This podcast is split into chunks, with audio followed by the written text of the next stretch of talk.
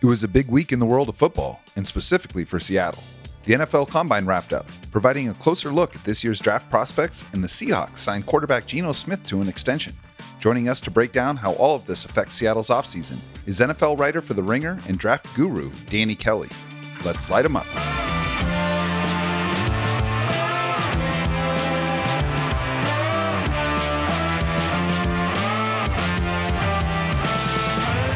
I'm Jackson Bevins, and this is Cigar Thoughts.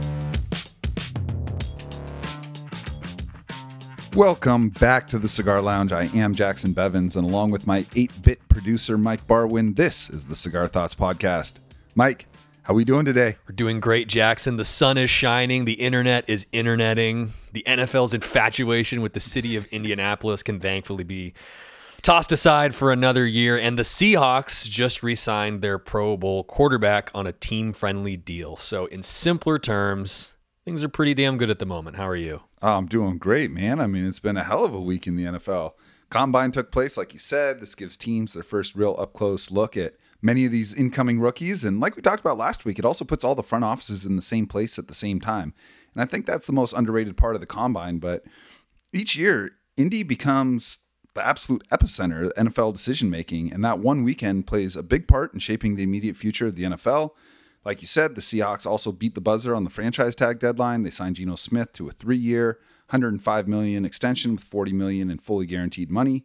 It's a huge windfall for Geno, while also looking like a pretty team-friendly deal for Seattle, especially after seeing what Derek Carr and Daniel Jones signed for. Yeah, man, totally. It's bit of a maze navigating all the agent speak when these numbers are initially reported, but Geno's deal ends up looking like it's about two years for 40 or 50 million if he kind of regresses, whereas Derek Carr's is two years, uh, 60 or 70, and Daniel Jones is about two years, 82 uh, if those guys want to get out of it after a couple of years. So Geno's in that middle ground, and I think that he was probably better than both of those quarterbacks last year. So I'm feeling pretty good about Seattle. They've got options in the draft as well for the future. So we are back, baby. We are back. I know it, man. I know it. It's fun.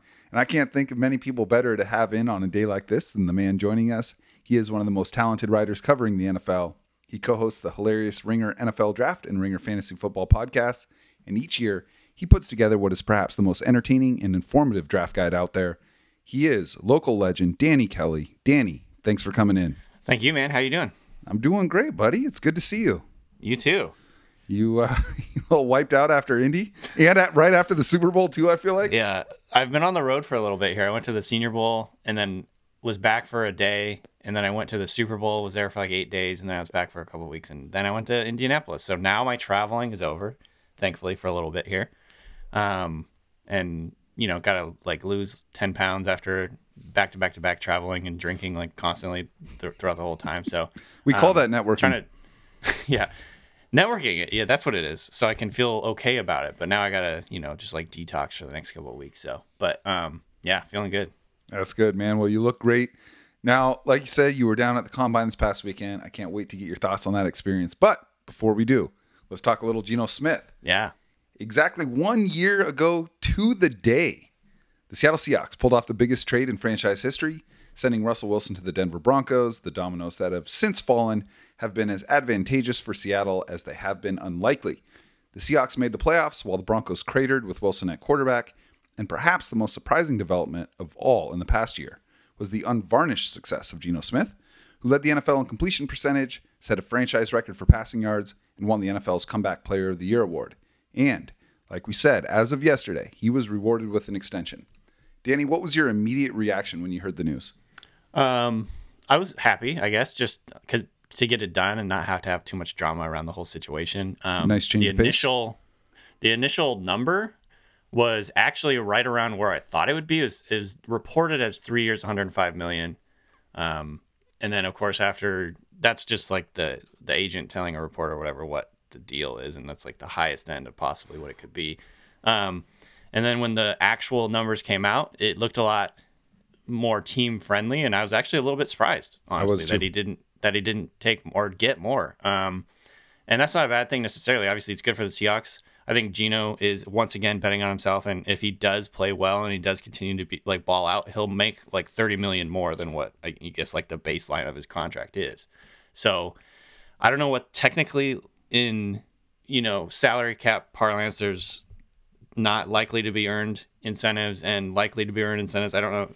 I don't know if we've seen exactly what the incentives are yet, so it's unclear what they're going to be. But um, I'm guessing some of it's tied to like playoffs, some of it's probably tied to Pro Bowl, some of it's probably tied to stats and things like that and games played. So we'll see. But um, I think it, you know, all in all, good for Geno to get the bag and to get a lot of money. Maybe not as much as he could have gotten if he really like held out and gone to other teams and all that stuff. But at the same time, I think it makes sense for him to stay with the Seahawks. It's a good place for him. Obviously, they've got a great chemistry here, and he's he loves the locker room. He loves the coaching staff. It's like this offense is built well for him, all that stuff. So it just it's kind of one of those situations where, you know, I think it's good for both sides. Even though I don't know if Smith necessarily maxed out what he could have gotten. Yeah, and I'm pretty open about wanting these players to get as much money as they can. I totally get it. This is an extremely fragile career. And and Geno has he's bided his time. You know, he's just been taking one year contracts year yeah. after year, waiting for his opportunity and and staying ready. And so it's great to see him make a ton of money. It's less than I think he could have got. My prediction was closer to 60 million guaranteed. So mm-hmm. when I saw 40, I was like, wow, okay. Uh, that does a couple of things. But since it's an important part of uh, the contract, and since teams do have to keep back the money to pay incentives if they're hit, we never talk about the difference between likely to be earned and unlikely to be earned um, incentives. And I'm glad you mentioned it. So tell me a little bit more about that. Is it fair to say that likely to be earned incentives are like what you were saying? Hey, if you make the playoffs, if you throw for this many touchdowns, blah, blah, blah. Those are the likely to be earned incentives that they say, hey, there's a good chance he gets this. And then unlikely is more like if you win MVP or yeah. win a Super Bowl or whatever. I think so. Yeah. I mean, uh, there's, I think it's, I don't actually know how they define it. And I don't, I don't exactly know if there's rules for it. I should dig into that, but there's just like, you know, a million nuances to salary caps and, and the contracts and how the NFL works. That's why, you know, there's a couple really high end specialists on salary cap, and then the rest of us are just trying to figure it out as we go along. Um, but yeah, I think it, it is along those lines. It's like things that are like wild, like um, leads the NFL in touchdowns. You get 100K or whatever. Like things yeah. like that, yeah, I think are probably considered like not likely to be earned. And then things that are more likely to be earned are are like yeah, playoff get get the team to the playoffs or you know this that or the other start seven games or whatever and, and things like that like they count towards i believe they count towards the salary cap whereas the not likely to be earned do not count towards the salary cap unless they're earned and then i get i don't know exactly how it works but bottom line like it is a team friendly deal um I want to say his his cap hit. We don't we haven't seen officially anything. I don't think. Yet, I, I haven't yet. No his cap hit's probably going to be like somewhere in the 20s, maybe even not that, depending on how they end up, um, you know, pushing it out to the future. So that's like really huge for the Seahawks, who are again still trying to build something here. They could, you know, they have quite a bit of money in free agency that they could still go spend. You know, they've got ca- they've got uh, a lot of draft picks, especially early on in the draft. So um, I'm sure the Seahawks pitched Geno on all this stuff. Like I'm not trying to just be like a, a mouthpiece for the team, but like, you know, taking that money and taking that contract is like going to be good for the team and maybe get you to, you know, the playoffs and, and all that and build around him. And so, um, yeah, it's it's going to be interesting. Like again, the Seahawks, like you said, I think the other day, like Pete Carroll and John Schneider on a freaking heater right now. They just keep, you know, I think like nailing everything that they're trying to do. Yeah, you know, my one of my hesitations with the potential trade of Russell Wilson and and those who have listened to the show know that I I sort of started to warm to the idea leading up to the actual trade, but spend most of the previous two years thoroughly against it. Yeah. And and part of my hesitation wasn't so much that hey, it's Russell Wilson over everything. It's just that if you're going to trade such a valuable piece, what you're getting are a lot of small dominoes in return. Mm-hmm. And those all have to fall a certain way for you to win this trade. They all fell Seattle's way. Yeah, I mean, like seriously, the players they got with those picks, uh, you know, and, and they've only gotten half of half of the the picks so far. You know, to be picking in the top five this year again is just it's it's incredible, and I I think the bigger thing for me is it has been so refreshing to see how this negotiation went because ever since I mean when when Russ Wilson signed his first extension it was like 2017, 2016, something like that. Seattle has just had a string of really contentious ex- conversations about contracts with their best players, not just Russ. I mean, it happened with all the Legion of Boom members. You know, the the quietest, most do it for the team guy, Kam Chancellor, uh, Paul Allen Held had out. to call in and say, "Get Yeah. this fucking deal done." Like, stop fucking around, you know. And this one just it just felt friendly the whole way. Felt like everyone was working towards the same goal, and I think it just highlights how different the vibes are now versus how they've been honestly for like five or six years with this team. It is. It's very the. I think we've we talked about it all year long, Jackson. Like in in the group chat, basically like things could not have fallen any more perfect for the Seahawks. It really truly felt like we were living in a simulation or some shit. Like all of a sudden. Russell Wilson sucks and is getting booed by his own fans, and like all this great, like literally couldn't have got from the Seahawks point of view it would have been better if they lost that final game. But like from the Seahawks point of view, like everything came up like Carol in that whole year. Russell Wilson cratered. The Broncos sucked. It's like a top five pick. Geno Smith all of a sudden comes out of nowhere and is like a top ten quarterback. Uh, their vibes are amazing. The- Again, the home crowd is booing Russell Wilson. Everybody in Denver like In like hates week Russell Wilson. three, they're counting down the play clock in week three. it's just it's, it's actually hard to believe all that happened and I know. and uh, in a lot of like you know different worlds or whatever like there's so many different timelines of how this could have gone like the Seahawks could have freaking made Drew Lock the starter made a terrible decision there they could have you know they didn't know that Geno was going to be who they were who he was because they he freaking didn't even sign until like really late in the in the offseason you know what I mean like they were not really pushing it that hard to get Geno back um so there's a lot of ways that this could have absolutely gone terrible for the Seahawks, um, but it didn't. And so you know they have every right to gloat. And when I was there at the combine, like there was unmistakable, just like gotcha fuckers, like you know, basically just they were having a really good time. They were feeling themselves. you know, there was like this is their moment to like gloat. Like John Schneider was at the at the podium, and he was just freaking working the crowd, working like every time someone asked a question, he'd be like, "Oh, you look tan." Like, "Oh, what? Where you been?" Like, blah blah. blah. Like, just like a total like stand up comedian or whatever, just working the crowd. Um, and yeah, they're just feeling themselves right now. And then they took the high road with the whole Russell Wilson um, report about how he tried to get them fired. They took the high road, sort of, but also at the same time confirmed the report. Yes, they And did. So They said a know. lot by not saying anything. Exactly. So, um, yeah, it was. I mean, again, it was just like a really unlikely season, but like everything fell the Seahawks way. Um, makes me a little bit nervous for next year, actually. like it was just a little too perfect, maybe. I don't know. Yeah, yeah. Uh, right. We're gonna wake up in a Matrix pod and realize uh, none of this was real. You know. Yeah. You know what the I was thinking about recently.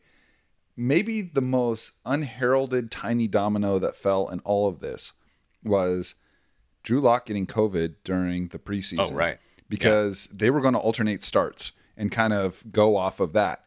Mm-hmm. And when it was Drew Lock's turn to start, he got sick and couldn't play. And Geno went out there and killed it. And then it was just it was just kind of over That at that it. point. Schneider even said that. Yeah, it was like basically Lock got sick. Uh, Geno played well, and that was it. That was over. Like you, the third starter, were like it, it was the third game of the preseason, and, and Drew Lock got that, and it was just like at that point, it was, you know, a foregone conclusion that Geno had won the game or won the starting job. So yeah, it was definitely a tough one for him. But like at the same time, I mean, Lock didn't really do anything during Right. training camp or whatever to like change anyone's mind. Um, so yeah. Yeah. So one one last thought on the Geno contract, uh, and then I want to get to the draft itself. Now, I'm, I'm not saying that the team wants to, but does this give the Seahawks the ability to move on before the three years are up? Yeah, yeah. I think um again, we don't know the exact parameters of the of the deal and like what the dead cap would be and all that stuff, but from what I understand it's like 40 million over the first 2 years guaranteed. And then after that, you know that they can move on and even if they if 2023 goes terribly, I don't know if it's going to be debilitating or whatever if, if Right. you try and move on from him. So it's one of those things where it gives the Seahawks a ton of flexibility. It doesn't lock them in to an to an albatross contract, which a lot of teams have like fallen victim to over the last few years. It kind of like hamstrings them from a cap point of view, and more or less marries you to a guy even if he sucks. Um, that's not going to be the situation here with the Seahawks. Like Geno Smith, you know, it, number one is taking an under market contract for what he did last year. Of course, there's a lot of doubt and uncertainty over whether he can recreate what he did last year, but like based on what he did last year, he is now still getting paid less than he should be. So, Yep. you know, I think that's a good thing for the Seahawks um, and gives them some built in wiggle room in case he completely falls back to earth and like Sure. is terrible. But I don't see that happening, but like, you know, he's a 32 year old who's had one top tier season. So, um, yes. It, so at the end of the day, you know, what you're asking is like, will they take a quarterback in the draft? I think they still absolutely could. They signaled at the combine that they'd still be willing to do so and that they have like a unique opportunity to do that because they're in the top five. There's four good quarterbacks in this class. So if they want to take a quarterback, they almost surely can. So, you know, it's one of those things where it would be stupid of them to completely ignore that opportunity. Yeah, yeah. I mean, if nothing else, they've preserved their leverage, which is a huge, huge deal because I do think that the number five pick is the last fulcrum pick in the draft. You know, mm-hmm. I think that they're, you've got, depending on how the Jalen Carter situation shakes out between now and the draft, you've got four consensus top 10 quarterbacks with the potential that all four go in the top five, plus one Blue chip. head above the rest defensive player in Will Anderson. And so at five, you do have the leverage to either stick and pick or trade back. And, you know, we posted a poll yesterday asking people now that we know most of the details with the extension, how do you feel about the Seahawks taking a quarterback at five? And we broke it into four options. First one was I'm more into the idea. Second one is I'm less into it. Third was I feel the same as before. I still want a quarterback. And the fourth was same as before. I still don't want a quarterback at five. And the results were interesting because 50% said the deal changed their minds one way or the other, and 50% said it didn't. But what was even more interesting to me was that 76% of the people who had their minds changed did so in favor of getting a quarterback. And 66 Oh, interesting. Yeah.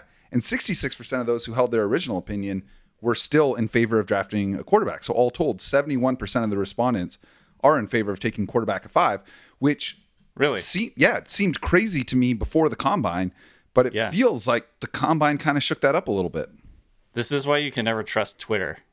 Yeah, well, that's also That- like I feel like I mean, if this is something I always try to remind myself is that like the echo chamber on Twitter is not re- real world. It's not the reality of what most people probably think, or it's not always like that anyway. yep. Um, because I think in, in my little Twitter, you know, echo chamber, I think most people probably would not want to take a quarterback. At least that was how it felt.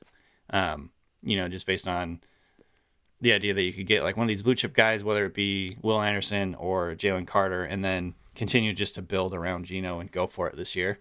Um, so that is that is surprising, but I think maybe also the combine influenced people in favor of Anthony Richardson by a lot, and maybe even Stroud too. Um, Mm-hmm. Yeah. I think the combine was good to both of those guys, and, and especially Richardson because he literally tested as the best athlete at Yeah, quarterback he ever. broke it. So, like, I mean, he was like more than anyone even expected. I, I like I said on on my pod like before the week, I was like, if he tests, Anthony Richardson is going to be the story of the, combine. I didn't expect him to be the best athlete at quarterback ever. You know what Yeah. I mean? Like I thought he was going to be fast and, and explosive, but not what he did. So you know, Yeah. he, he absolutely blew the doors off as as it said as they say. Um, and he was amazing. So yeah, Well, and and to that point, you know, um, one of the numbers that a lot of kind of draftniks look at, and that I like to, I'm, I'm certainly not that, but that I like to pay attention to is a combine score called RAS, which I believe stands for Relative Athletic Score.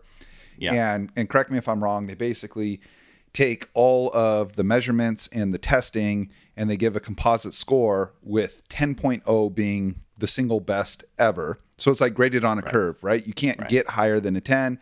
If someone becomes a 10, then whoever was the 10 drops down to whatever percentage of that is. Mm-hmm. And Cam Newton had been the benchmark for quarterbacks for, I don't know, when you get drafted 15 years ago. And 2010 or 2011. Yeah. yeah. So for that whole time, there hasn't been a quarterback who has tested better relative to their size than Cam Newton until Anthony Richardson. And he blew the doors off of Cam Newton. Yeah. like he ran like almost two tenths faster at basically the same size, jumped higher, jumped further. Uh, he looked good throwing the ball. Yeah, it, it was the Anthony Richardson show. Um, the uh, to give you some context, like to me, like the Cam Newton thing is is awesome. Like Cam Newton is sort of just in this rarefied air as an athlete. Like there's nobody that really looks like him in terms of his size, his ability to run, all that stuff until Josh Allen came into the NFL. Yep. And I feel like Josh Allen has been sort of the gold standard when it comes to here's what a ceiling can look like for quarterback based on physical traits because he obviously was taken early in the draft because of his traits, not because of his stats, not because of his accuracy, not nothing because he was basically terrible in college as uh, as a passer, which you know that's part of quarterbacking is throwing the football. Um, and they developed him, they put a lot of weapons around him, and all of a sudden he became one of the best quarterbacks in the NFL. Um, and to me, he still is like the embodiment of upside. Like why you why you take upside. And I was I didn't even realize this, but I was looking at his combine. And hold on, I'm pulling it up. He ran a four six three. Sorry, no, this is the wrong Josh Allen. Hold on. That's the that's the pass That's the rusher defensive Josh Allen. Josh I think Allen. I think Josh Allen ran like a four seven something. Yeah. Um, and so, so like that just absolutely puts into like context or whatever, like how fast uh, Anthony Richardson he's ran a four four three or whatever it was, and it is just insane to think about. Like he's like so much faster than Josh Allen, and like Josh Allen runs around and and like runs over everybody. Yeah.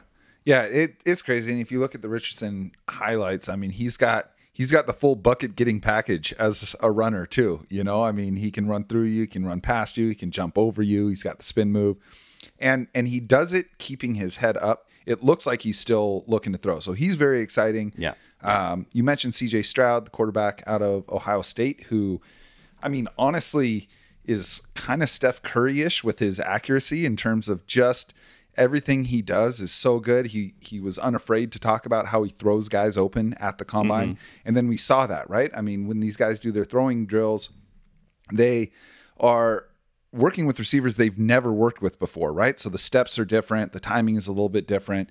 And you see that and you see every single quarterback just miss a little bit. If it's not a straight up miss, it's it's to the wrong shoulder or the receiver has to reach a little bit further than necessary or go behind them. That didn't happen once with Stroud throwing all of these routes and you know the the elite 11 is kind of the big uh, amateur quarterback development, high school quarterback development series of camps and competitions.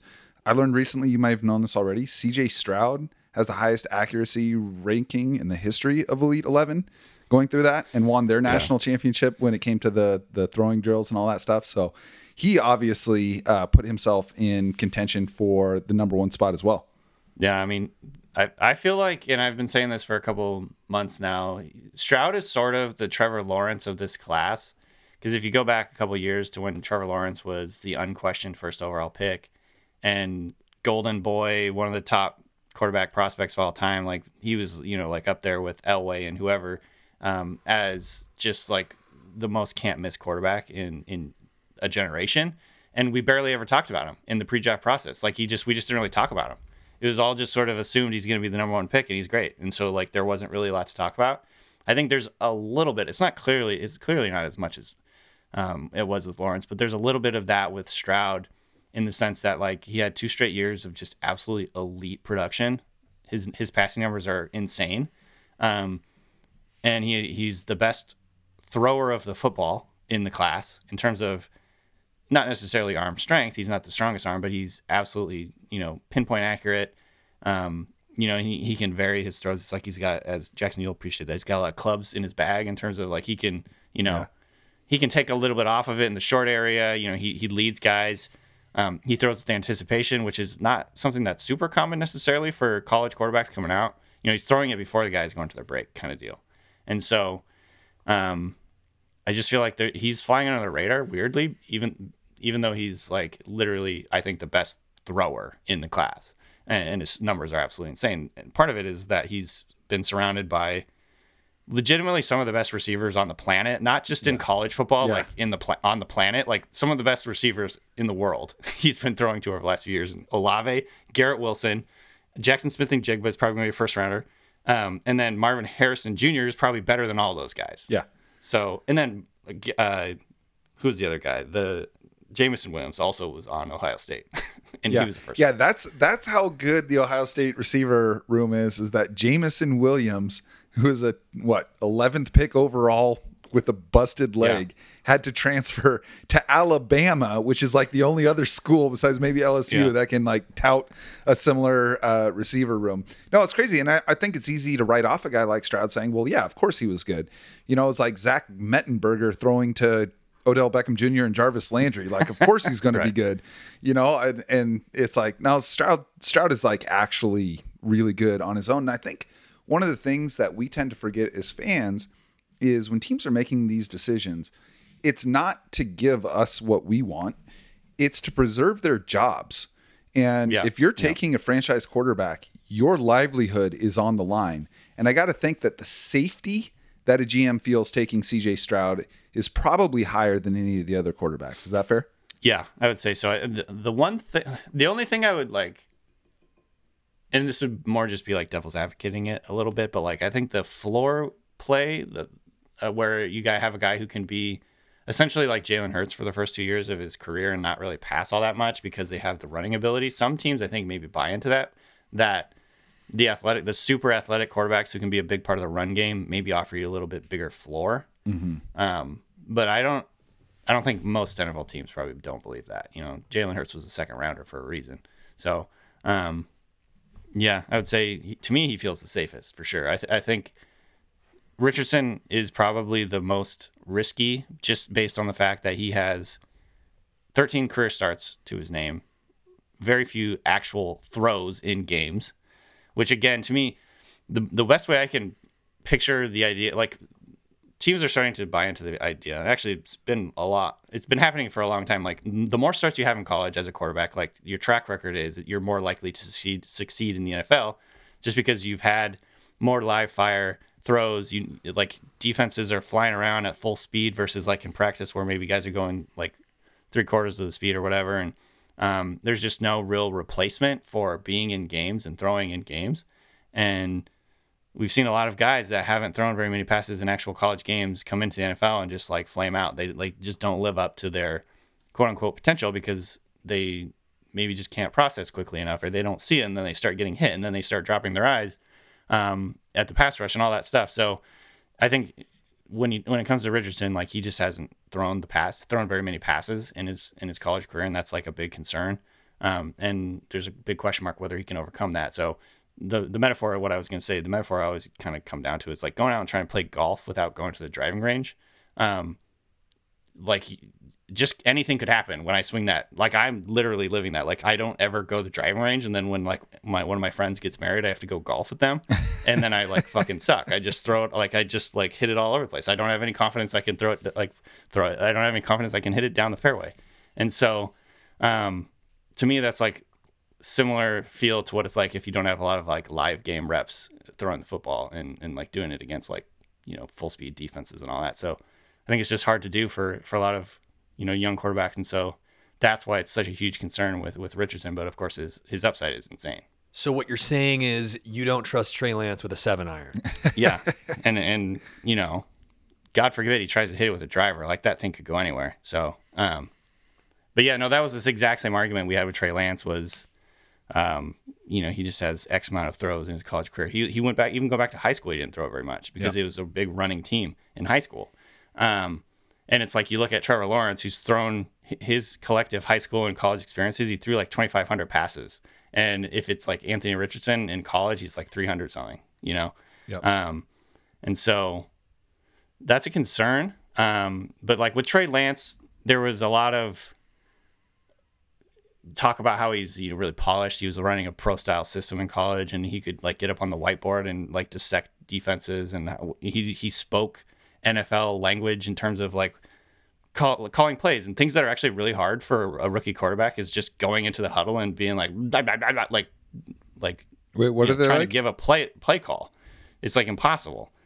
Just trying to imagine like you're you're trying to fucking memorize play calls instead of actually thinking about what you're doing on the play. You know what I mean?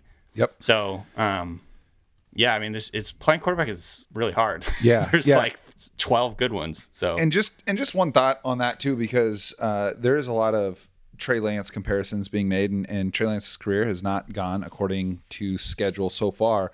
Uh, you know, Trey Lance was doing that at one double A. He also took the year off, uh, I believe, Right, because of right. COVID coming Yeah. in. So he had some serious rust and and all that stuff. Anthony Richardson is fresh off of a full season in the goddamn SEC. So and he, and he's just a different he's just a different size and different athlete too. Oh, I mean, he's like orders of magnitude more athletic. Yeah, yeah. So uh, there's two others, uh, two other quarterbacks that we need to hit on, just because one, I mean, quarterback is the most important position, and this is one of the most, honestly, one of the most important quarterback classes. I can't remember the last time that we were talking about four quarterbacks going in the top five picks of an NFL draft, and so you've got. I don't two- think it's happened. yeah. And so you've got two others, and this is really a, a what's your favorite flavor QB class because all four of them are exceptional at various things. The two that we haven't touched on yet are Bryce Young, the Heisman winning, do it all, just pure vibes quarterback who's little coming out of Alabama. And then you got Will Levis, who is just like the mid 90s prototype, big, tall, rocket laser arm guy. He was who, he, he's he was born in the mid '90s too. yeah, I know. He's just like for for a lot of these GMs who have been looking for the next Elway or the next Dan Marino, Jim Kelly, these guys that you know were great when when they were coming up. That's Will Levis, and and he's coming out of Kentucky. He had a great uh, year two years ago, and then really struggled this year. And there's a number of things you can point to that maybe led to that. What are your thoughts on those two? Starting with Levis, I don't know. I can't. Levis is hard. He's a conundrum for real. Like tools wise, he's very impressive, and I get why teams like him. And I get like honestly, there's a chance he's the first pick. You know, he that's still in play. I think even though he was like I would say not like the most impressive at the combine. He he definitely didn't stand out relative to the other guys. It was I would say Stroud stood out for his accuracy and just kind of his demeanor on the on the on the podium. I thought he was really impressive, and then of course Richardson stood out just because he's um, the most freakishly athletic quarterback ever. Um, and there's a caveat there because a lot of quarterbacks don't test, but like still just looking at him, like he is insanely athletic. Um, when it comes to Will Levis, he has an incredible arm. You know, his his arm is really really impressive. He can flick that thing and just get it all the way down the field. You know, he has no problem throwing off platform and, and you know when it comes to just pure arm strength and arm talent, he has that. And so I definitely understand why teams like him on the and, and then to go with that, like he played a Taysom Hill style role earlier in his career in, in Penn State. So he's athletic, he can move, he's tough, he's physical, he's competitive. He's like trying to run guys over in in in the open field and things like that. Like he, from a, a football guy's point of view, like I can see why they would like a guy like this. Yeah. You know what I mean? Yeah. Um, but then there's a lot of uh, huge question marks. Number one, he's old for a prospect. I think he's going to be a 24, 25 year old rookie, which is, you know, behind the curve in terms of development. Compare that to Anthony Richardson, who's probably going to be around that age when he finishes his first contract. Um, and so there's that. In addition to the fact his numbers really fell off this last year. I was watching his 2021 tape. He was one of the guys I was most excited for this year. Mm-hmm. Like I thought he was going to be one of my guys, and he d- didn't really end up being. I still am impressed with him, and I think he'll he could end up being a good pro. But Are you surprised he didn't come out last year? Because I feel like he would have been Yeah. the stone cold. I mean, that was the weakest quarterback class ever last year. He would have been I mean, honestly, I- I do remember specifically asking. I can't remember who I was talking to, but I was like, if he would have come out, would he have been the first quarterback taken? Like, I think there's a pretty strong chance of that. Not necessarily in the top ten, but like, you know, physically speaking, he was more impressive than than Kenny Pickett, who has tiny hands, of course, and that's like a big concern for a lot of teams. And so, um, yeah, I mean, he probably should have. Maybe he should have. I don't know. He's still probably going to be. he's still going to go pick. high. Yeah. Um, but yeah, I mean, he, he's just one of those guys that kind of just fell short this last year. I saw from PFF, this is not everything, but like it confirmed what I was seeing on tape, which is I was a little bored watching him play in 2022. Like his tape is just kind of boring. And he had, uh, of the top quarterbacks in this class, by far the fewest big time throws. Like he just didn't make any splash plays. And so I don't know if that's necessarily a concern for teams or it, it is a little bit of a concern for me, um, especially considering one of the excuses that gets thrown around is he was like trying to carry this team that didn't have a ton of talent. Like he wasn't really creating any big plays or going for it. You know what I mean? Like Yeah. One of the things people say is, like, oh, he's got a lot of turnovers, but he's trying to carry the team on his back. I'm like, well, okay, well, where were the big plays then? You know, if he was really like airing it out and like playing hero ball. Like, how come he didn't create any big plays? And so, I don't know. To me, it's just it's it's concerning. His tape was a little bit boring, so he falls behind a little bit compared to the other guys. Um, and again, he puts mayonnaise in his coffee. Like there's decision making question marks there, along with what he does in the field. So, just kind of a weird guy. He eats bananas with the peel on. Yeah. What is He's- that? He's he's a weird guy. Weird guy about to make a lot of money. Talk to me about Bryce Young.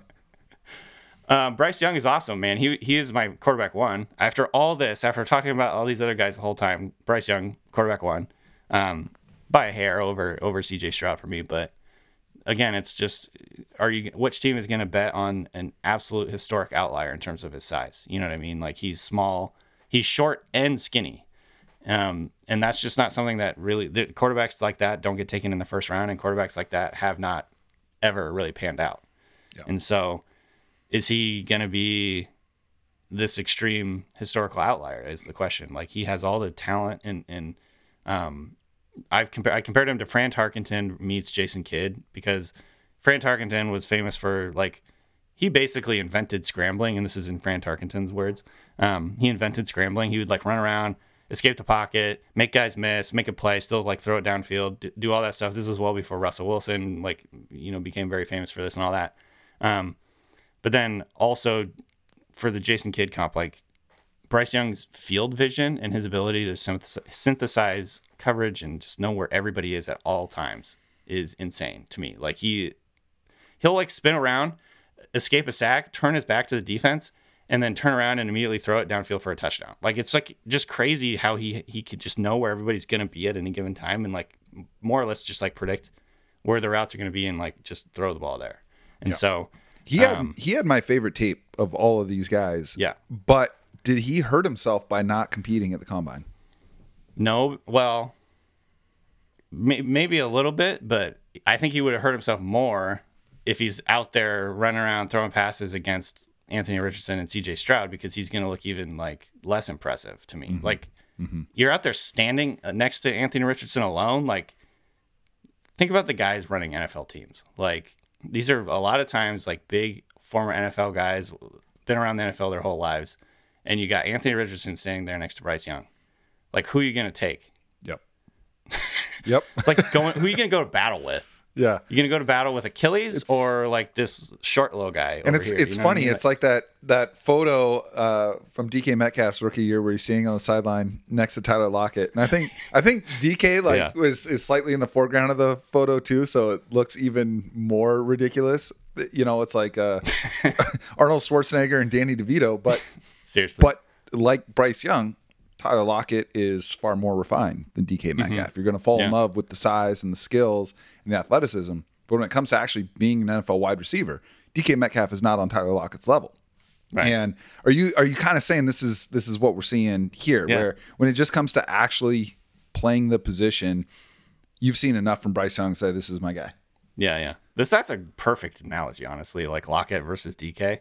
That that's like absolutely perfect. Um, yeah, like Bryce Young, he's just a really good quarterback. He's he's the best overall quarterback, I would say, in the class. Like he's not that he doesn't have a really strong arm. In fact, he throws from like a really narrow base a lot of times, which causes his like deep balls to die a little bit on the end. But he's so good at knowing where to go the football, anticipation, playmaking, ability to escape, vision. He throws over the middle field just fine for being how short he is. So that's not a huge concern to me. Um, but again, it's just my reticence to bet on an absolutely extreme outlier. You know what I mean? Like there's just a reason uh, most for the throughout the history of the NFL, none of these guys have been that small. That's not to say he can't do it, and that's not to say maybe this will be more common going forward because I think teams are starting to accept that you can be a little bit smaller, but this the history of small guys is not very good. Like honestly, like look at Baker Mayfield. I mean, he's even bigger than than Bryce Young, and he flamed out after a couple of years. Look at Kyler Murray. I don't know what the hell's going on with that. He got a big second contract, but I don't know if he necessarily is going to live up to it.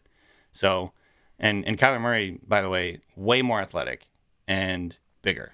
Yeah. So- like like there, there was that uh that those Heisman commercials for uh, Dr Pepper and Yeah. you know Bryce Young was now with NIL he was able to actually do that before he graduated. So when he won the Heisman he joined the Heisman House and whatever and there's this there's this one uh, commercial where they're standing next to each other in the backyard, and I don't care what the combine measurements say, which was basically like identical to Right, right. to Kyler Murray. Different body They, comp. they are Yeah. not the same body.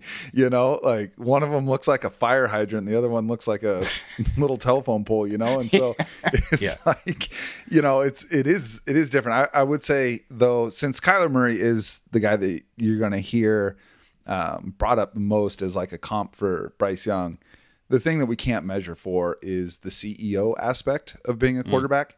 And I think that there's probably a pretty big gap between Kyler and Bryce Young when it comes to, okay, we're a $5 billion company. Whose hands are we going to put this in? You know, I, I, I think, I think that's more the issue with Kyler than his actual on field play, which has been pretty good, um, just objectively speaking. Okay. Right. So I do want to get to uh, some of these other positions, some of the other players might be a fit for Seattle. But, you know, when you're ranking your top four quarterbacks, let's say, you're kind of doing it in a vacuum. But there are team specific considerations to make here. So let's zoom in on Seattle. And you're talking about a team that is young, they're up and coming. They've got a lot of their peripheral positions locked in right now. And they've also got their quarterback for at least one year, but probably at least two. So if you're the Seahawks, how would you rank those four quarterbacks in order? Ooh, that's a good question. Um, I mean, my heart, my head says the way I have it ranked, which is Bryce Young, C.J. Stroud, Anthony Richardson, Levis. That's that's how my head would say. Let's let's how here here's how I would rank them. Um, my heart says go get Anthony Richardson because he could break the NFL. You know what I mean? Like that's like maybe I'm letting the siren song of like elite upside kind of like get the best of me there.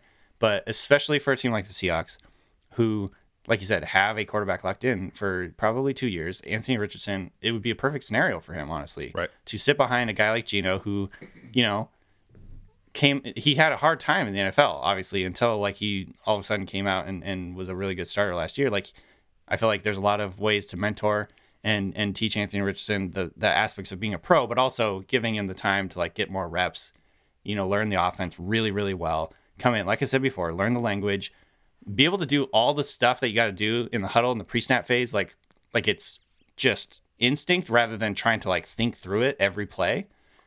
Be, giving a guy like the opportunity to do that for two years and setting him up for success. He's only going to be 23 or 24 when he finally gets to be a starter, in theory It's crazy. He's so young. to me, this is like a perfect way to set it up. It's like similar to, I would say, like similar to what the Chiefs did with Alex Smith and Mahomes. Mahomes is this kind of wild, insanely athletic or, or insanely talented arm talent guy, uh, insanely talented thrower, I should say, and with the rarest arm talent you've ever seen. But he like coming into the NFL, like people are like he's a little wild. He throws it all over the place. He cr- commits too many turnovers, all this stuff. Came in, of course, he's playing for Andy Reid, so this is the perfect scenario. Sat for a year, sat behind a guy like Alex Smith, who again is like had a crazy career. Um, ended up being a great mentor, and then they moved on from him after one year, and, and the rest is history. You have like the, the makings of a dynasty here. Yeah. Um, so like in in my mind, I think that would be the ideal. Um, and I know that I'm kind of speaking out of both sides of my mouth here, but it makes me a little nervous to take Bryce Young that early because of the size thing and because of what the Seahawks just got done. That's it. It- he's he's the know. num he's the number one quarterback for someone else. Is Yeah. kind of what you're saying. It's I, it's like again, these guys are so close for me. It's hard to like rank them. I I do think Bryce Young is the best quarterback, but the the size thing is very concerning. Yeah, certainly. And also, you know, on the flip side of that, I feel like the consensus is that CJ Stroud and Bryce Young are NFL ready. Like you you are kind of expecting them to start week 1 if you draft Yeah. them. Yeah. And there is consideration there that you just signed Geno Smith. If you are going to bring in a guy who is supposed to be week 1 ready, all of a sudden you are introducing some drama that probably isn't there with a guy like Richardson or Levis where Yeah. the the consensus understanding is it's okay if they take a year or two to get ready. Yeah, I mean exactly. You nailed it. And especially a guy like Levis who again is going to be a 24-year-old rookie. You know, is he going to wait until he's 26 to start? I guess they did that with Geno, but like we don't want to do that every year, you know. Right. Um, So to me, it just feels like a nice situation for Richardson to fall into. You know, I know um, there's some downside risk, of course, with Richardson, but there's just so much opportunity. It's like nature versus nurture. Like, are you going to get this guy into the right position to succeed long term? Like, this would be a great situation for him. So I'd be excited for Richardson, but also it'd be very exciting for the Seahawks. Let's say that Will Anderson, CJ Stroud, Bryce Young, and Will Levis are the first four picks, and you're there at number five, and you've got Anthony Richardson versus the field because there is opportunity cost to taking a quarterback when you've already got a quarterback, right? Right. And quarterback was not the reason Seattle did not go further last year. Is there a player out there that you would say, you know what, if he's still there, whether it's Jalen Carter or Tyree Wilson or Devon Witherspoon or someone else, that you would say, you know what, I'm going to resist, like you said, the siren song. I'm going to take this guy instead. Um, I think the beauty of the situation and the beauty of the Seahawks being at five is I'm actually going to be pretty happy with whatever they do. I feel like I, I'm not going to be, I won't be very disappointed if they pass on Richardson and take a Jalen Carter, for instance, um, because I think he's the type of player they need on on defense. Like from a schematic point of view, they they just need to upgrade their defensive line. Like they were just getting gashed last year. They weren't creating enough pass pass rush pressure. Um, you know, he would be like a, a day one starter for them. Of course, there's a lot of off field question marks right now with him though, and so maybe he's not the best answer for them. But like from a on field and talent perspective, he is like one of maybe like two truly blue chip players at the at non quarterback players in this draft. So getting him at five, I, I would not be disappointed. Yeah. And and and we're not even talking about the trade back possibility because Right. it was really, really, really, really fun to have two games to watch every week. Cheer for the Seahawks and cheer against someone else. and if they had the opportunity to do that with the Panthers or the Falcons or the Raiders next year, that would be okay too. If moving back two, three, four spots nets them next year's first round pick, also that's Yeah. an extremely attractive option as well. And and yeah, I I tweeted this out a couple days ago. We've reached a point where, barring something just unforeseen, I'm going to be thrilled with whatever Seattle does at number five. It's like the Yeah. perfect position to be because you can let the draft fall to you, or you can go out and make moves if you want. Um, I want to I want to start moving down the draft board a little bit because Yeah. obviously much of the conversation surrounding Seattle's draft centers around their pick at number five, but they're pretty loaded beyond that. They're currently holding selections at 20, 36, 51, and 83. 36 is another No. like you're gonna get another good player. Oh right there. man, big time, big time. And no one's talking about 36. The the gap in most drafts between pick 20 and pick 36 from a talent and success standpoint is not very big, historically Yeah. speaking. So, uh, which player, you know, like I say, you got to see these guys up close. Which player stood out to you as realistic options um, with some of these other prospects? And if that's too open ended of a question, who are some guys you'd be excited for the Seahawks to draft that we can keep on our radar? Yeah. Um, I think there's a lot of edge guys that are going to be in that range that I wouldn't be surprised go off around that area in terms of like 20 and 36. Um, I mean, we saw what uh, Nolan Smith from Georgia did. He's a little bit undersized, 239 pounds, nine pounds, I believe he came in. But like again, he was maybe the most athletic defensive end prospect ever in terms of testing at the combine. Just absolute freak show tester. Plus, he's one of the unquestioned leaders of that Georgia team that won two straight national titles. You know, like he is from everything I've heard. I haven't met him, but like from everything I've heard, he's his character is like through the roof. He's like a Bobby Wagner type in terms of like a leader. Um, and so I'd be. Well, you saw about that, when he was asked about Jalen Carter and about the the teammate who passed Yeah. in that in that awful Yeah. accident. The way that he handled that, I was just like that. That right there is a guy who can command an NFL locker room. Yeah, I mean he and, you know I saw I've seen videos being shared of him because he was injured for the second half of the season, so he wasn't playing on their run to the national title. But he was like just absolutely engaged. He was like running out of tunnel, like high fiving literally every player on the team as they went out for like um, for the game. He's that kind of guy. Like just you know, I, I think the character thing is going to be really big for him. He was the number one overall prospect in the country. Right? Um, yeah, so like Like a five talent- star among five stars. the talent, the athleticism, the and he was productive when he was playing. Like he's he can bend. There, you know, I, I have a couple clips on my Twitter account. If you want to go look search for that, it's like he's he's got that bend. He's got a good long arm stab to like get into the pocket. he's just really exciting. So like I'd be I'd be good with that at 20. Yeah, he's like a Ducati coming off the end, man. Yeah. Um, he had I think he had one of the best 10 yard splits of any defensive end ever. Yep. And that's of course very important to get off. Um, so yeah, he he would be exciting. I don't know if he'll make it there at this point, but he he's probably going to be in that range. Any of these tight ends, I know the six don't really need tight end, um, but there's some really really intriguing tight ends. Dal- Dalton Kincaid is, is a very very exciting pass catcher. I think like he like the way he moves reminded me a lot of Travis Kelce. I'm not gonna say he's Travis Kelce. He's quite a bit smaller than Kelce, but like the way he moves and catches the ball and runs after the catch reminded me of Kelce.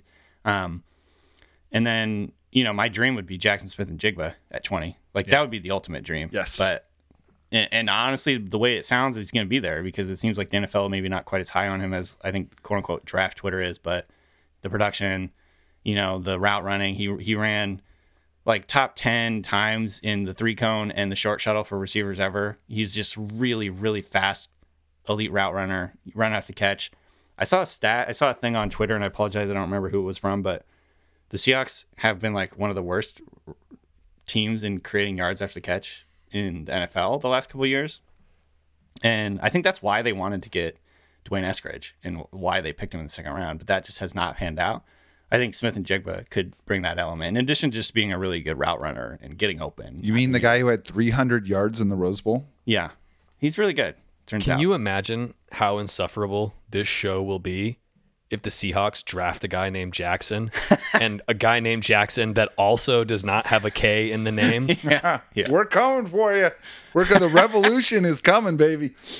Oh my god. Now I don't now I'm rooting against it actually. Um, Could you But, uh, imagine the uproar if Seattle, like all fucking offseason, we've been like just hammer defense in the draft, hammer defense in the draft, and they go quarterback, wide receiver with their first two picks.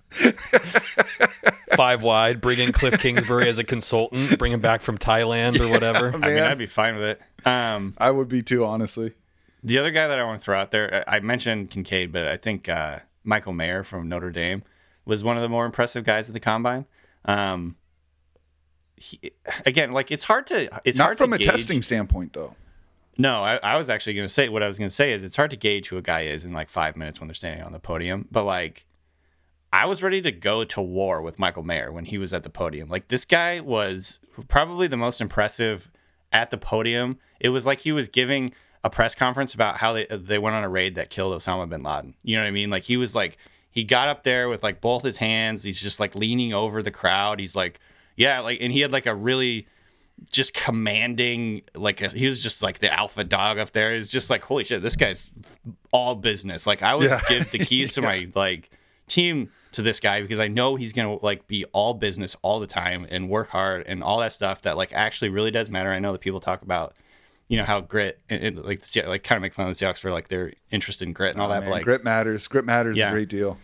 So Michael Mayer, man, I'd be like, I know he wasn't the most athletic, but like honestly, he was just fine. He was like a, a- around where you'd hope he'd be Yeah, in terms of athleticism. Like, But it he wasn't. he, was wasn't. Darnell Washington or Right. uh, or or Kuntz or some of these other guys that just are like Yeah. absolutely breaking the paradigm for athletic tests. That it was basically like four Vernon Davises at this combine. Right. It's With insane. Darnell Washington, like just nuts. Okay, so so these are these would be some fun toys, but Seattle has some real positions of need, and that's the interior of the defensive line, interior of the offensive line, linebacker, and then if you want to project a couple years ahead at safety. So when you're looking up the gut, like right off of the football, are there some day two guys that first of all, is there someone at 20 that you're like, hey, if this interior offensive defensive lineman is there, that's my guy. And Yeah. if not, are there some day two guys that we should keep our eyes on? Um, John Michael Schmitz is a really interesting one for hopefully day two. I mean, he I doubt he'll go day one. He could, I suppose, go day one, but um, he is a center slash guard prospect who was really really impressive at the Senior Bowl. Um, you know, if you just look at it's. It's, it's always funny because I see these guys going to the Seahawks in, in mock drafts and I was like, that's boring. But like at the same time, they would be so good for the Seahawks. Like they would actually make the Seahawks team better, even though it's like not a sexy position. Um, it, just imagine giving Geno Smith more time or, you know, opening up a lane for Kenneth Walker. Like these things are very good. It's just a little boring. Um, O'Cyrus Torrence, I thought was another guy. He's an offensive guard out of Florida. He's really um, just big, strong, physical. He's a guy I've know- been dialed into recently as well. I, I would love to see him in Seattle. Yeah, and hopefully you could get him in the second. More likely he's going to go late first, but um, yeah, I think those are the two guys that immediately come to mind. Um, but and then I think like on day later day two, there's probably going to be a bunch of like interior offensive linemen that you could pick.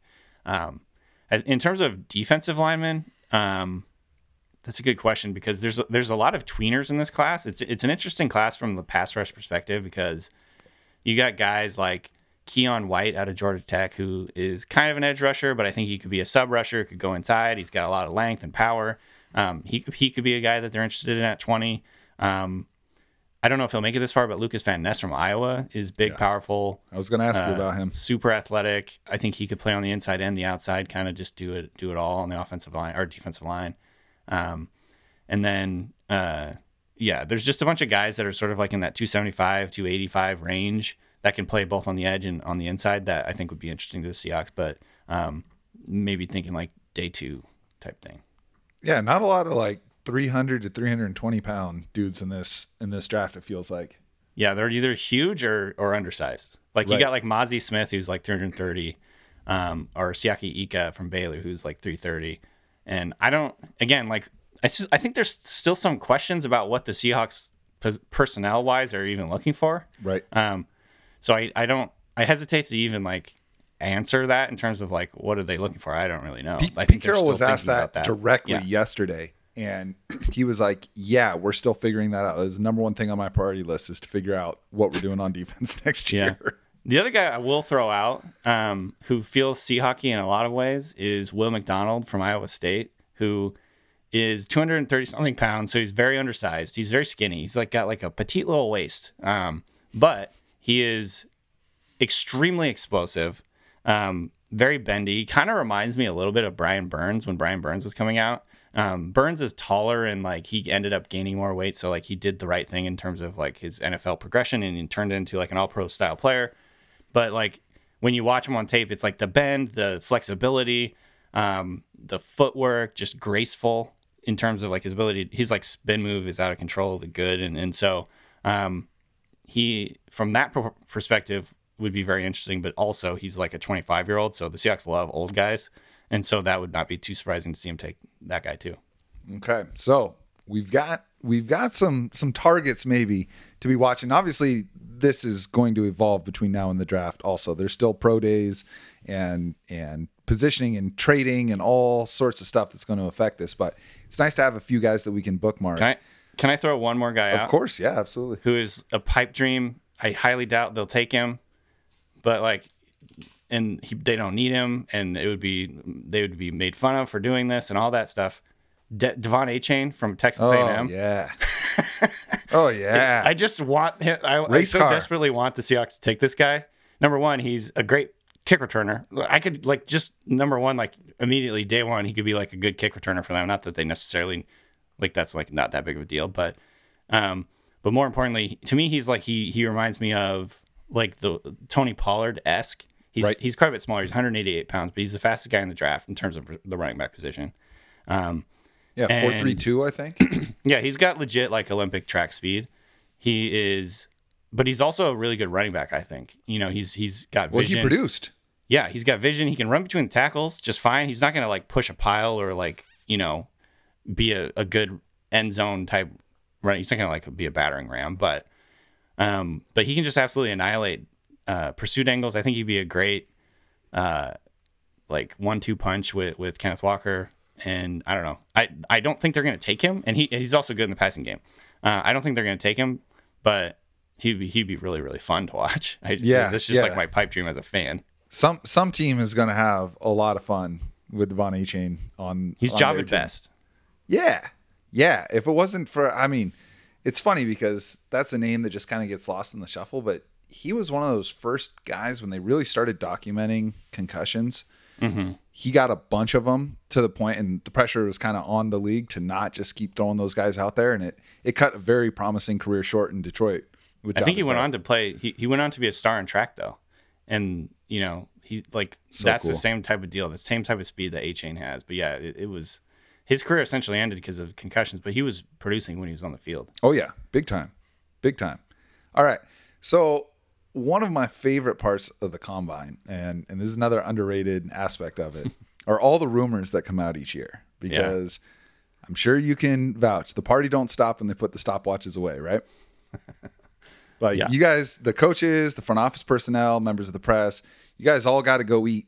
You're all gonna get some drinks, and you start to hear some things thrown around. There's there's scuttlebutt in the air. So with that in mind, what were some of your favorite things you heard while you were down there, knowing that this is a safe space for unsourced Yeah, yeah, gossip? It's just me and you. Um, yeah, it's just the two of us. Your feet will not be held to the fire for verifying any of this stuff.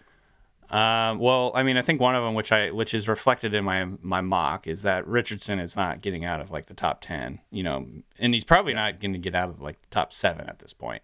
Um, I think he, in in addition to impressing on the field in terms of his athleticism, it sounds like he was just absolutely knocking the park, knocking the ball out of the park in his interviews. Came across as mature. He came across as mature in in the combine interview too. Like he he talked about how he's been raising his brother since he was little. Right. Um, and so he he didn't come off as like aloof or cocky or you know any of these things that might be concerning for a, a potential quarterback, a potential guy that's going to like lead your team. Um, and so obviously you want to be cocky, but not like arrogant, asshole, cocky, maybe. Um, Right.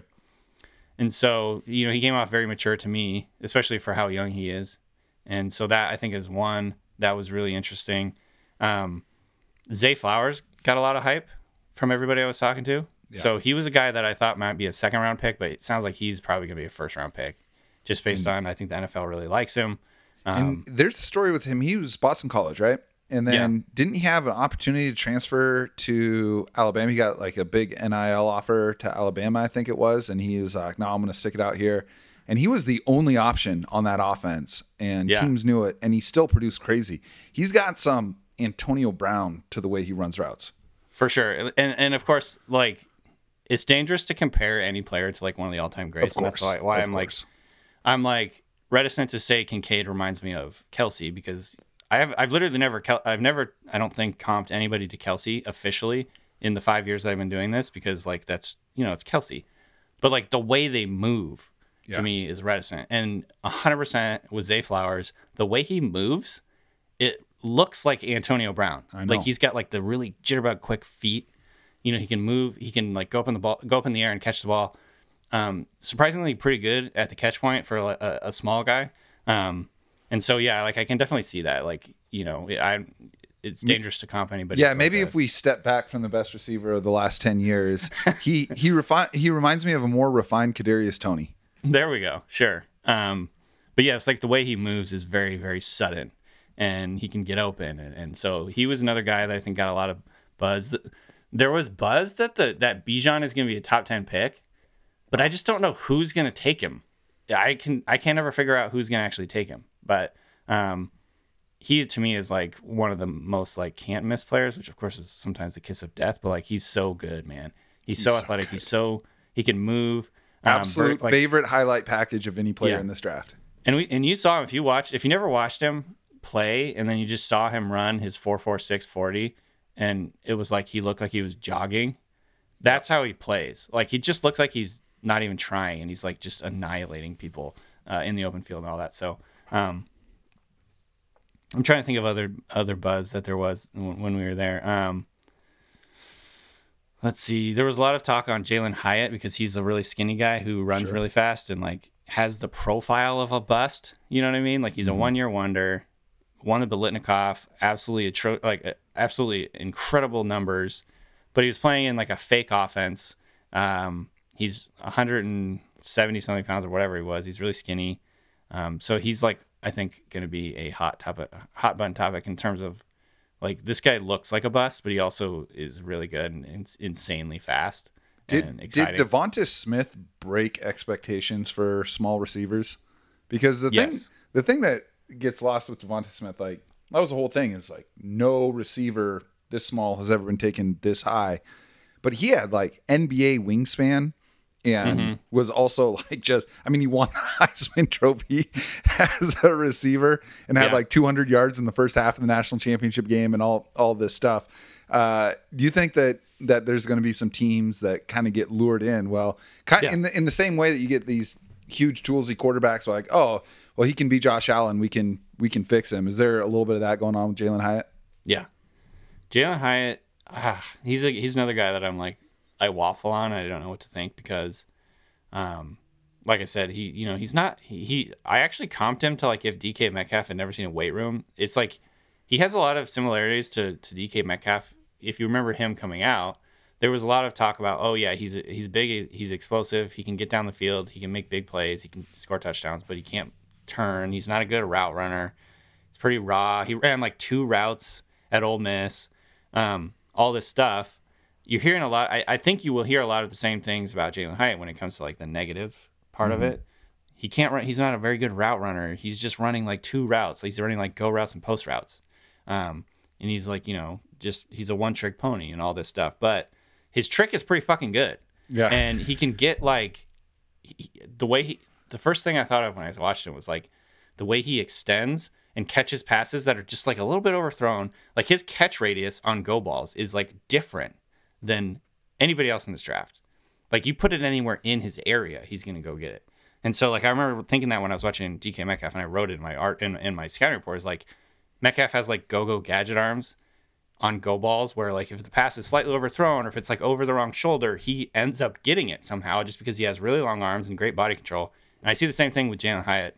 He's just like, and and I think it, I don't actually remember what he measured out in terms of like his length, but um, his arms are ridiculously long, and he's got like, he's got crazy length, just like ability to catch like passes that he has no business catching. So in addition to the fact he's really really fast and just has a knack, you know, for creating plays and, and creating big plays and creating touchdowns and things like that. I'm gonna actually look up how long his arms are because I think it was kind of ridiculous.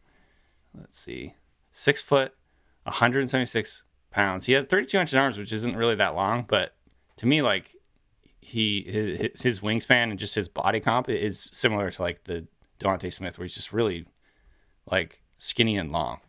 Yeah. 40 inch vert, 11.3 broad. Jeez. His his, his stats, his, his his testing numbers are ridiculous. 11-3 is like rare air.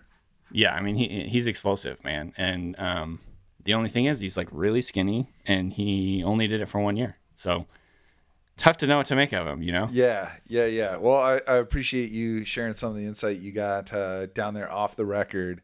Uh, one last thing before we get out of here. You are one of my favorite mock drafters. I'm not a fan of most mock drafts because I think a lot of them Yeah. are just designed to get reactions, and then they they can feed the next little 24 hour news cycle about you know so and so is being rumored to go here, and everyone can talk about it. But you you put a lot of effort into getting this as right as someone can. So you just had your latest one drop today.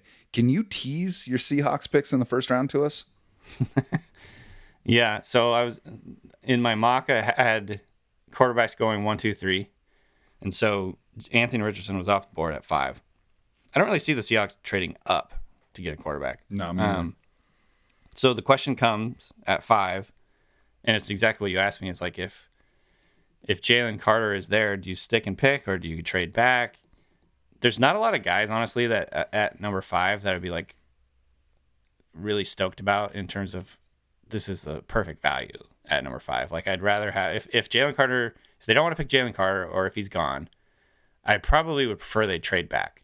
Um, but that being said, I had them pick Jalen Carter at number five. Just I think blue chip talent wise, he's he's on another level than pretty much everybody in this class. But Absolutely. of course, there's there's question marks um, with his character, decision making, all that stuff. Obviously, this is a tragic situation, but um, there was also, you know, whispers about his his character before that even happened. So like, it's just tough to know. I that's not that's not information I know. So Yep. it's one of those things. But um, so I had them take Carter at five, which I think would be a good pick for them, and then um, our guy Jaxon Smith-Njigba at twenty, Love it. which I just think would be perfect for the Seahawks. I'd be, It'd be a great value, I oh think. man. And then they would have three receivers. Like Tyler Lockett's not getting any younger, but they've always they've they've struggled lately to have anybody that's a difference maker at the third receiver spot. Well, Um, and he's a souped up version of Tyler Lockett. So he's not he's not only just like a complimentary receiver, he's like waiting in the wings Yeah, when the time comes with Tyler Lockett. yeah. So um, that would be this would be a pretty dream scenario for the Seahawks, in, No in my opinion. No Um, kidding. So yeah, and and he I have Njigba being the first receiver off the board, so they have their choice here. Like, do they want Zay Flowers? Do they prefer Jordan Addison? I think both of those guys are very intriguing. We just got done talking about Jalin Hyatt. I don't know if I'd see them taking Jalin Hyatt, but You haven't mentioned Quentin Johnston. Quentin Johnston's uh, um, on my mock too. He went to the Jags at 26 or 25, I should say. Um, I, I struggle with him. I think he's, of course, physically intriguing and, and insanely talented, size, speed. Um, you know, specimen. He's he's just really really impressive athletically, but again, he's he, he has like he, he's a body catcher. Um, and he didn't really win with size like I wanted him to. So like I think he's just he's a he's a, a work in progress in terms of like his receiving skills. He's he's physically probably the most impressive guy though. So I see that you have Michael Mayer going at 15 to the Packers, and uh, with Smith-Njigba going to Seattle at 20.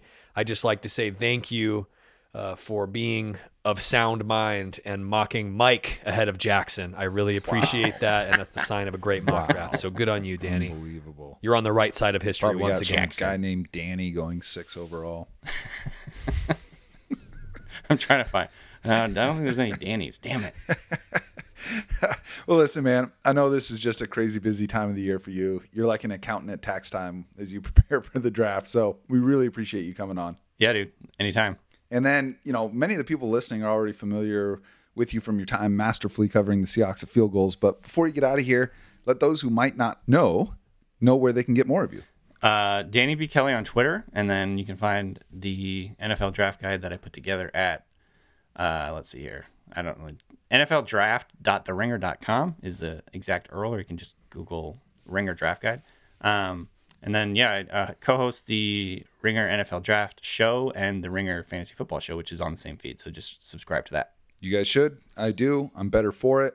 And seriously, guys, the Ringer draft guide that Danny puts together is so insightful and so just fun to read. It's an excellent primer. It's a great way to start to familiarize yourself with the prospects that will shape this year's draft. As for us, you can find Mike and I on social media as well. I am on Twitter at Jacson Bevens, that's J A C S O N, and Mike is on Twitter at, at Mike Barwin. The show itself is at Cigar Thoughts. You can also find us on Instagram at Cigar Thoughts NFL and on Facebook at Seahawk Cigar Thoughts. Of course, you can listen to this show and read every article at fieldgulls.com slash cigar thoughts. And if you're listening on Spotify or Apple Podcasts and you like the show, drop us a five star rating and leave a quick review. We've already got 200 five star ratings between the two platforms. That is not something Mike and I take for granted. So thank you to all of y'all listening for your continued support of the show. We know you've only got so much time for audiobooks, music, and podcasts. It's an honor to be a part of that for y'all. Please know that by sharing this show on social media and with your friends, you give us the juice to keep making this happen. We'll be back soon, but in the meantime, onwards and upwards, my friends.